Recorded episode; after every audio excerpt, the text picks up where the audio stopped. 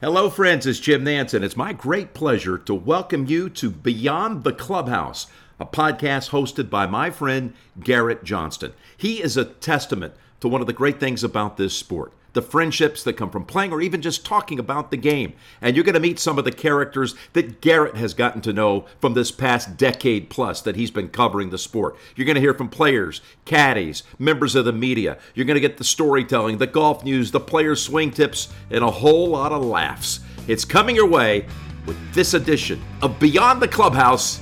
Here's Garrett. Jim Nantz, as always, great introduction, appreciated. And we got Jim Nantz on from CBS Sports. He's on the pod this week.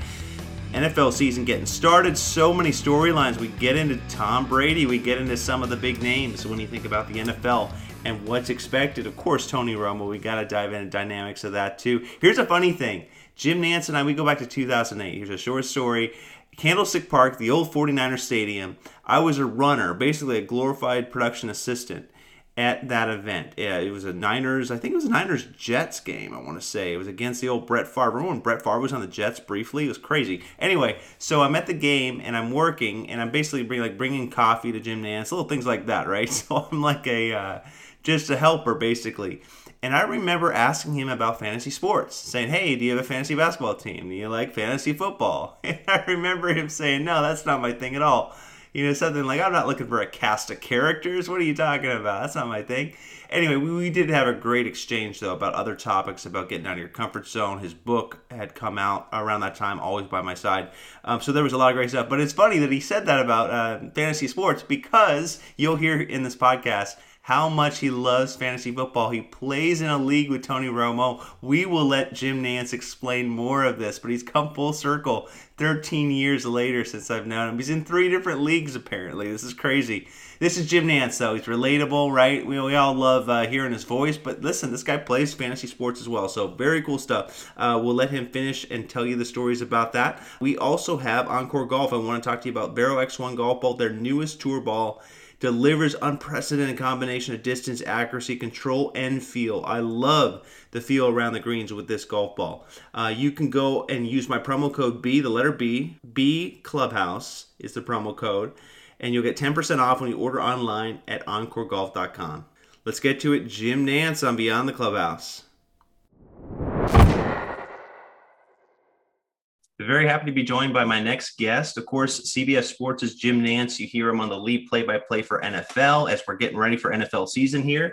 Uh, PGA Tour, of course, the Masters, PGA Championship, all those big events, and then NCAA basketball tournament for so many years, March Madness as well. Jim, what's going on today? How are you? Well, hey, when you talk about all those things that I'm a part of, it's still just a dream for me. It sounds yeah, I'm just I'm just really grateful. I've had a chance to be at all those events. I'm doing really well, getting set for the football season. I can't wait to get back in the booth with Romo and Tracy Wolfson down on the field, and uh, it's an exciting time.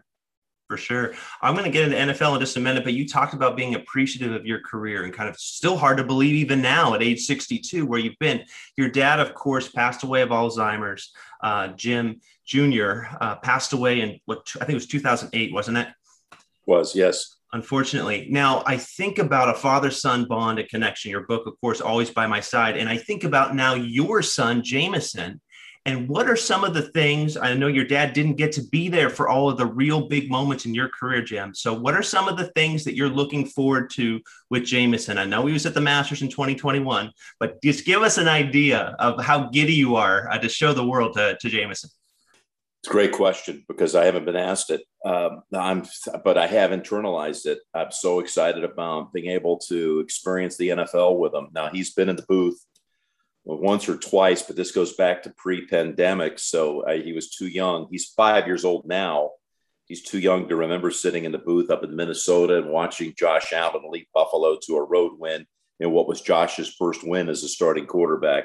Uh, he actually, the only time he's been to Augusta that he might remember would have been 2019. He missed 20 and 21 because of the pandemic, but he was there in 19. I took some pictures with him down at Amen Corner, had his little master's hat on. Uh, but golf will be a big thing to share with him on the broadcasting side and just playing. We're already enjoying it. Just a ton of fun. He's serious about the game, as serious as you can be at, at, at age five. But right. uh, He's into it. I'm loving the fact he's into it. And uh, all of this creates a great second half of my career to enjoy with a new lens and perspective through the uh, eyes of my son and my little Finley as well. She's seven. Yeah, but you mentioned another part of your career, fifth season with Tony Romo, your your sidekick partner there at your side, uh, calling NFL action. What are you really looking forward to about? Obviously, you spend so much time during the season, but what what, is exciting about spending another season now with Romo? Well, this one's going to be uh, special because all of last year, which was a Super Bowl season for us, we were not allowed to be together except for the three hours on Sunday. So even though we're still obviously dealing with the Delta variant, uh, things are different. There are going to be fans in the stands. We're going to be able to go out to dinner together as long as uh, it's outdoor seating. So Tony and I went through 21 weeks, that includes the Super Bowl week, without enjoying and sharing each other's company, not being able to hang out together. Not only that, we had to be in in the city 48 hours before we were allowed to leave our room. Those were the protocols on the CBS side of it. So I would come in to town on a Thursday, take the test, and then uh, I would spend the rest of Thursday, all day Friday, and most of Saturday without leaving the room. Same for Tony.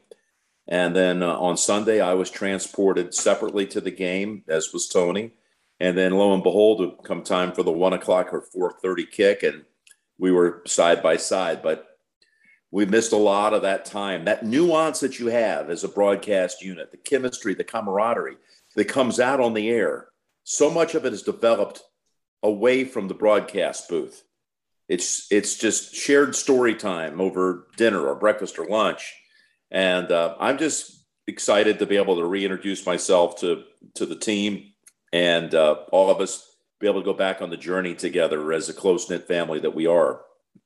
For sure. Well, you talk about off the off the the set, if you will, when you bond with with Tony Romo or with your partners there in in broadcasting. I think about fantasy football. You guys are part of a league. Let me get this right: the fantasy football for the FedEx Cup League, and you got guys are going up against like Justin Thomas as well. But you and Tony Romo together going up against Phil Mickelson, other guys, uh, Brandt Snedeker, who's who apparently with one of your CBS uh, directors as well. So there's a hodgepodge of people give us our audience here an idea of the trash talk and just the mentality you guys have. it is the all-time trash talking league, which is what makes fantasy football fun. You, you can't take it seriously. So much of it is luck. But JT, by the way, is going to be a rookie in the league. He's going to be paired with Sellers Shy, our, our golf producer. Uh, we have the likes of uh, Ian Baker Finch is on a team. Uh, Frank Nobilo is on a team.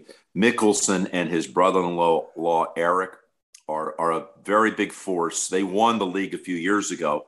And last year they had it won. They were in the championship game. We got knocked out. Tony and I got knocked out in the semifinals. They were in the championship game against uh, Andy Friedman, Corey Fishman, and Graham McDowell. There you go. Yeah. And there was only one player still outstanding going into Monday night. Mickelson had a 30, let's call it a 37 point lead. He had already had Alvin Kamara put up six touchdowns on a Saturday game, so he was well positioned. So the only way he could lose is if Josh Allen had some epic performance, and he did. As a matter of fact, with the game well out of hand and Buffalo secured with a win, he went in and asked the coach if he could play one more series just to stay sharp, and he did. He drove him down the field and he threw a touchdown pass that touchdown pass, the last play that he made in that game before they took him out, gave the Friedman, Fishman, McDowell team a one point win, breaking the heart of Phil Mickelson. And I'm going to tell you, I think it was hard for Phil to accept that one. That one crushed him pretty good because he was he knew he had this in the bank and he was just crushing everybody for about 24 hours. Tougher than and Pinehurst in '99 or, maybe uh, Bethpage Black in 09? This was worse. This is definitely worse. I think if you asked him, it might be he might own up to it. Uh, but he's a really good player in this league. He takes it like you might expect. He knows his stuff. He knows his football. He knows his data, and uh, they are a definite force to reckon with. So give us an idea. It's a keeper league, right? And you guys kept what Davante Adams and Stefon Diggs. So you like your receivers, both you and, and Romo, right? Um, what are the drafts like? What are the, some of the other aspects of this like? Well, that draft will take place uh, just two nights before the, the season gets underway officially. And uh, unfortunately, it's usually done in person. Um, but uh, this year it'll be done by Zoom. We used to do it during the Northern Trust on Friday or Saturday night, and everybody, I mean, everybody shows up for this thing.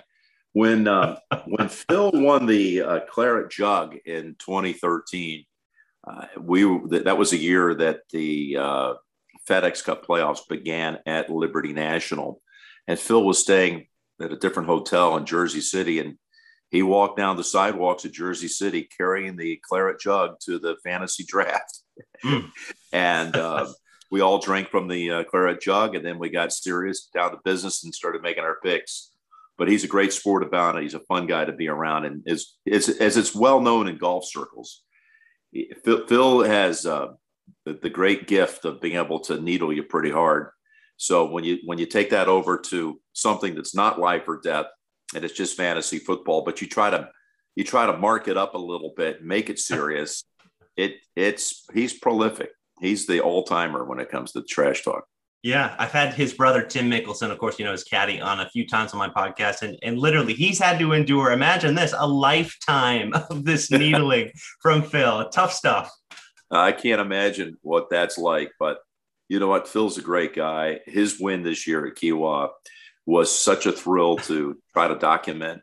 Uh, there were so many good stories in the game of golf this year, but there's nothing that's going to, in my mind, surpass what what Phil did at, at Kiawah to set the age record and to get that sixth major championship. It was uh, it was storybook you're absolutely right about Phil. There's so much momentum from this year. And I think now, as we're seeing uh, news coming out that he's going to be assistant captain for the Ryder Cup team, which is great. Fred Couples, your buddy as well. That was actually accidentally told by Patrick Cantlay when he won on Sunday, which is awesome, right? So now we're seeing this Ryder Cup team come together. Half of the team is there, uh, assistant captains. What are you expecting here? You know, what are your, as a fan of golf, what are you really hoping to see with the Ryder Cup? Uh, I just, this can probably not sound very patriotic, but uh, I mean, I'm as true blue and red, white, and blue as any American to find. But when it comes to the Ryder Cup, I know so many guys so well on the European side that I don't find myself getting all that parochial about it and feeling like, you know, USA has to win it. Now, I know for those competing in it, it's everything to win that cup. But I know that the Europeans are good guys, their families. I know them all, so uh, I don't wish anybody ill will. That's a that's a Switzerland sugar coated answer, but um, it, it's true. But I do think this: the American team stacks up in my mind as one of the great teams in a long, long time. Um, I, I the American side is loaded, but it's been that way before. That doesn't necessarily translate to winning the Ryder Cup. I can't wait to watch it. I got to tell you, I'm going up to see it, and I've only been at one other Ryder Cup, wow. uh, and that was very briefly. That was in 08 at Valhalla. That was Faldo and Azinger as the as the captains. So uh, I will be there on that Friday. Whistling Straits is a special place for me. I've called three PGA championships on site there, and now um, I get to have the role as uh, as a spectator. So I'm looking forward to it what will be your game plan? I mean, like uh, it's it's tough to watch, obviously, because there's only so many matches that go on. But but for you as a lifelong golf fan, how are you going to take this on? I'm still developing the plan. uh, I'm going to find out uh, a few places that are great, uh, you know, viewing areas, perhaps from some hospitality tents or some PGA of America booths. I've got a great relationship, obviously with the PGA of America through calling their PGA championship all these years since 91. So I'll call on some folks to make sure that maybe I can leapfrog a little bit around the golf course and watch uh, the groups come through and then skip ahead and catch up with them again. That's the strategy. I have to be in Kansas City that night for uh, for meetings getting into the weekend for a Chiefs Chargers game, but uh, I will be spending uh, pretty much the full day at Whistling Straits on that Friday and you, you, your life is loaded with different things. Ryder Cup during the day, meetings in Kansas City by night. I mean, it is does it ever get boring, Jim? No, that week I was thinking about it. Some weeks are a little bit more uh, exhausting or exhilarating, all of the above. But uh, that week, I've got uh, an event on Tuesday, the 21st at Caves Valley. Dennis Satyshur, the longtime pro, is yeah is retiring, and um, Chairman Fred Ridley is going to be on site for an event, and um, my friends from Titleist are doing something special. So I'm going to be there to MC that event on on the 21st, and then the 24th, I will figure out a way to in, enjoy Whistling Straits on the Kansas City and do the game uh, on Sunday. And then Sunday night, I've got to be in LA to host the FOG, Friends of Golf is what it stands for. Um, usually at Bel Air, but this year it's going to be over at Riviera because the clubhouse is being built at Bel Air. Uh, but it's a great fundraiser, and I'll be there for all day festivities on that Monday. So a little bit in Baltimore, a little bit in Wisconsin, a little bit in Kansas City, a little bit in LA, and all that's in a span of about six days. So uh, yeah, we've got uh, we've got a full schedule. Yeah. Dennis Satyshur, great guy. Had him on the pod uh, last week. Just one of the great guys there at Caves Valley. And as you mentioned, Caves Valley gets me thinking about what just happened there. Of course, a big win for Cantlay, but also for Bryson. Very close. And then obviously a lot of fans kind of uh, were loud and vocal. Have you ever seen anything like that? And covering golf for as long as you have, 30 plus years, um, have you ever seen a player have to go through something like that, or is that anything to compare it to? I no, I've never seen anything at the level that we've seen this summer. Now, I saw it in Memphis.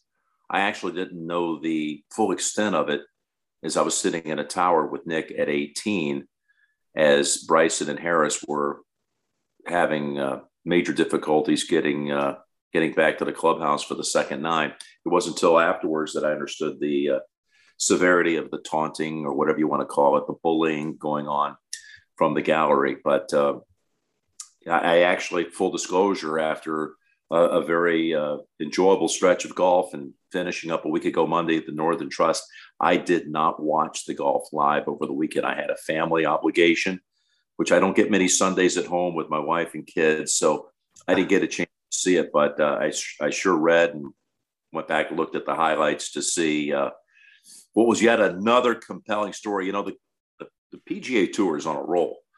I mean, it, there's no way you can slice it here. And just this summer to go from an eight-hole playoff with with uh, the Travelers Championship with Harris winning, and then a three-man playoff in Memphis with Abraham winning, and then um, a six-man playoff uh, at, at, Greensboro in the Wyndham, and, and, and then to finish up on a Monday after Hurricane uh, uh, Henri came through the New York area and see Tony Finau win, which I was really happy to see Tony get another victory.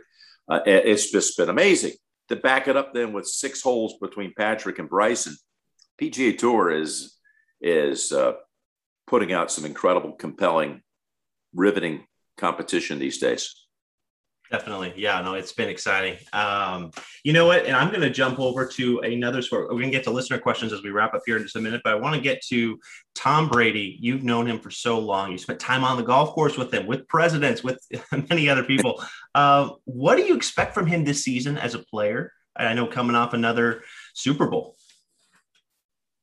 Well, Tom never takes a day off, never misses a rep. Uh, mentally, he never lets his guard down He's got his entire team coming back. He's had a whole year to work with them. He's already produced a championship. So, uh, at Tom Brady and Tampa Bay, you got to start right there as the team to beat going into this season.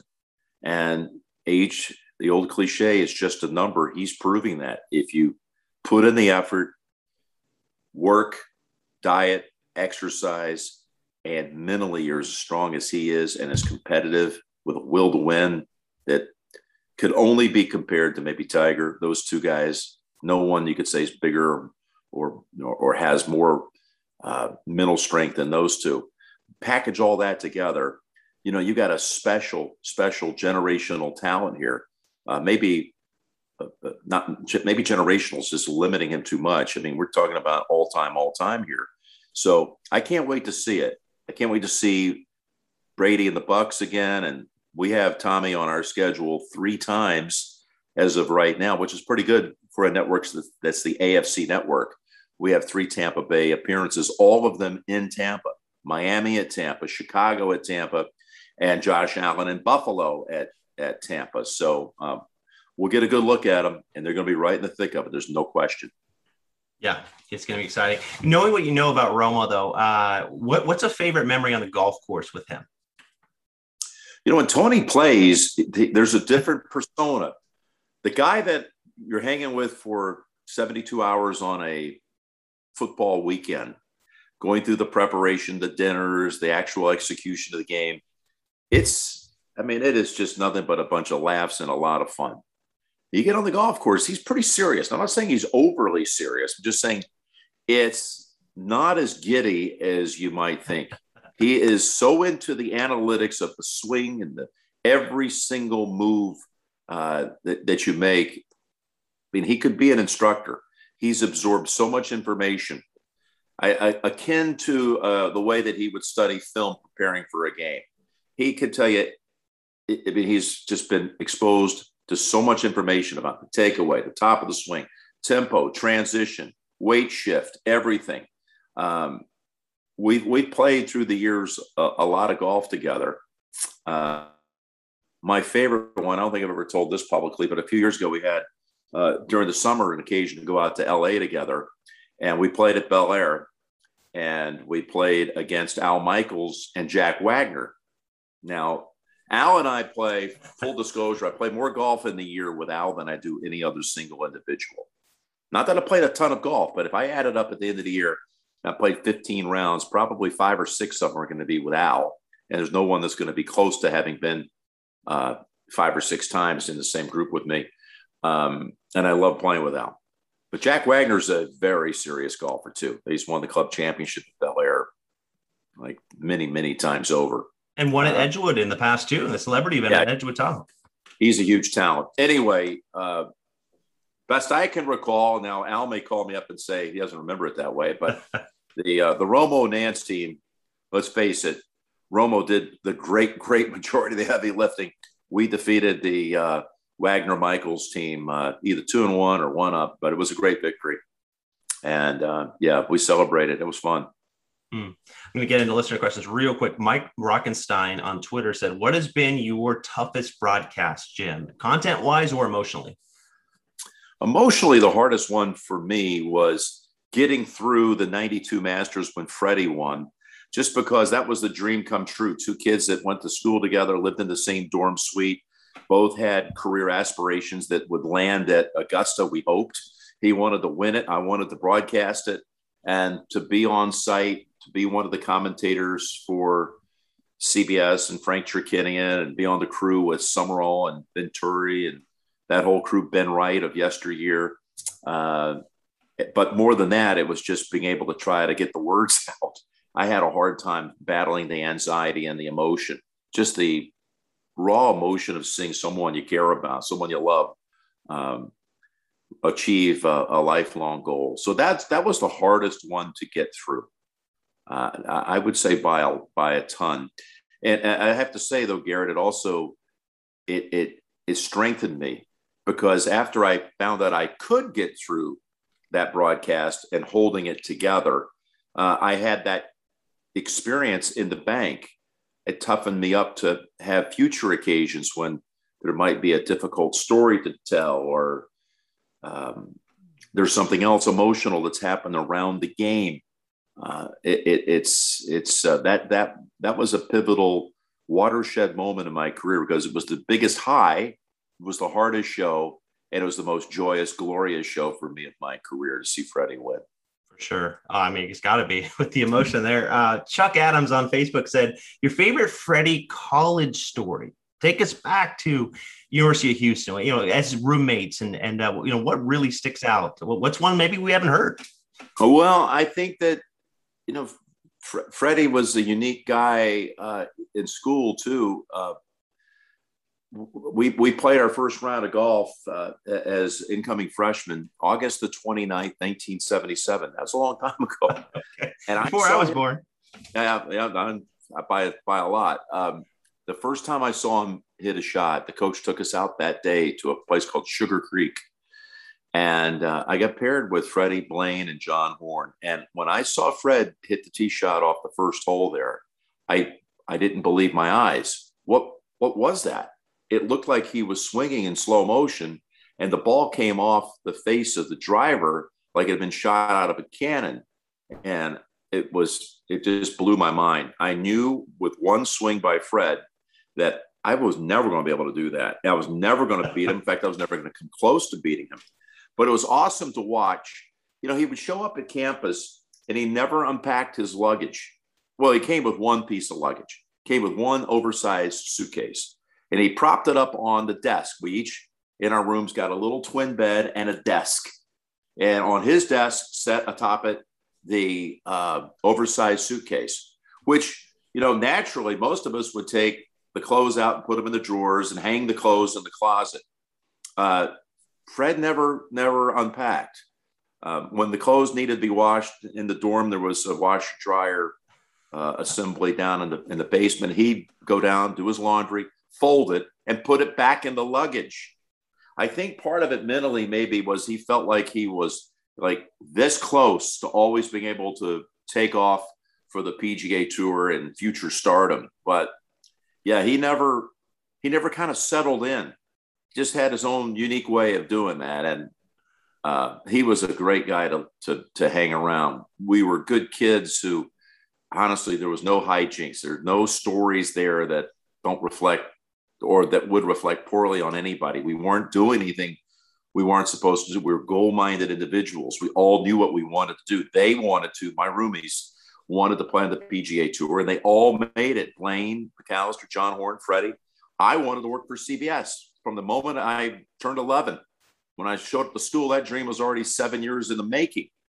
Um, and anyway, they all we all fed off of one another. We made each other believe that those goals were attainable and plausible. It wasn't crazy to think that you're going to one day win the Masters or you're going to be one there one day you're going to be there to broadcast it. We believed in one another, which is refreshing, particularly now because there's so much doubt cast about others through social media and other means where everybody wants to be snarky and everybody's got a hot take and they want to belittle you. And I'm not talking strangers or trolls. I'm just talking about kind of the common language and interaction of today is more through a lens of sarcasm and second guessing we didn't have that. We believed in one another. We never ridiculed. We built each other up. And I hope someday that that that way of just interaction with people returns because negativity resides in the other option, the option we see too much of today. Positivity breeds great things. I wouldn't be where I am today if my if my buddies in college didn't believe in me. And I'd like to think that they had some definite positive uh, influence on them too that helped them attain the great things that they've achieved in each of their lives too. For sure. You know what? And your dad, Jim, was always the same way, always really believed in others when he would, you know, as you mentioned, in different interactions, which is just a great tradition he's passed on to you. So you do a great job of that as well, Jim. Always a pleasure having you on the podcast. And uh, we'll talk to you again soon. Garrett, you know, you don't have a bigger fan in the world than the one that's uh, looking at you right now. So keep doing what you're doing. The thing that I can say that you have, you're like a throwback guy. You would have been a great guy on our Houston golf team. You would have fit right in because you uh, you definitely emit positive vibes and you have integrity.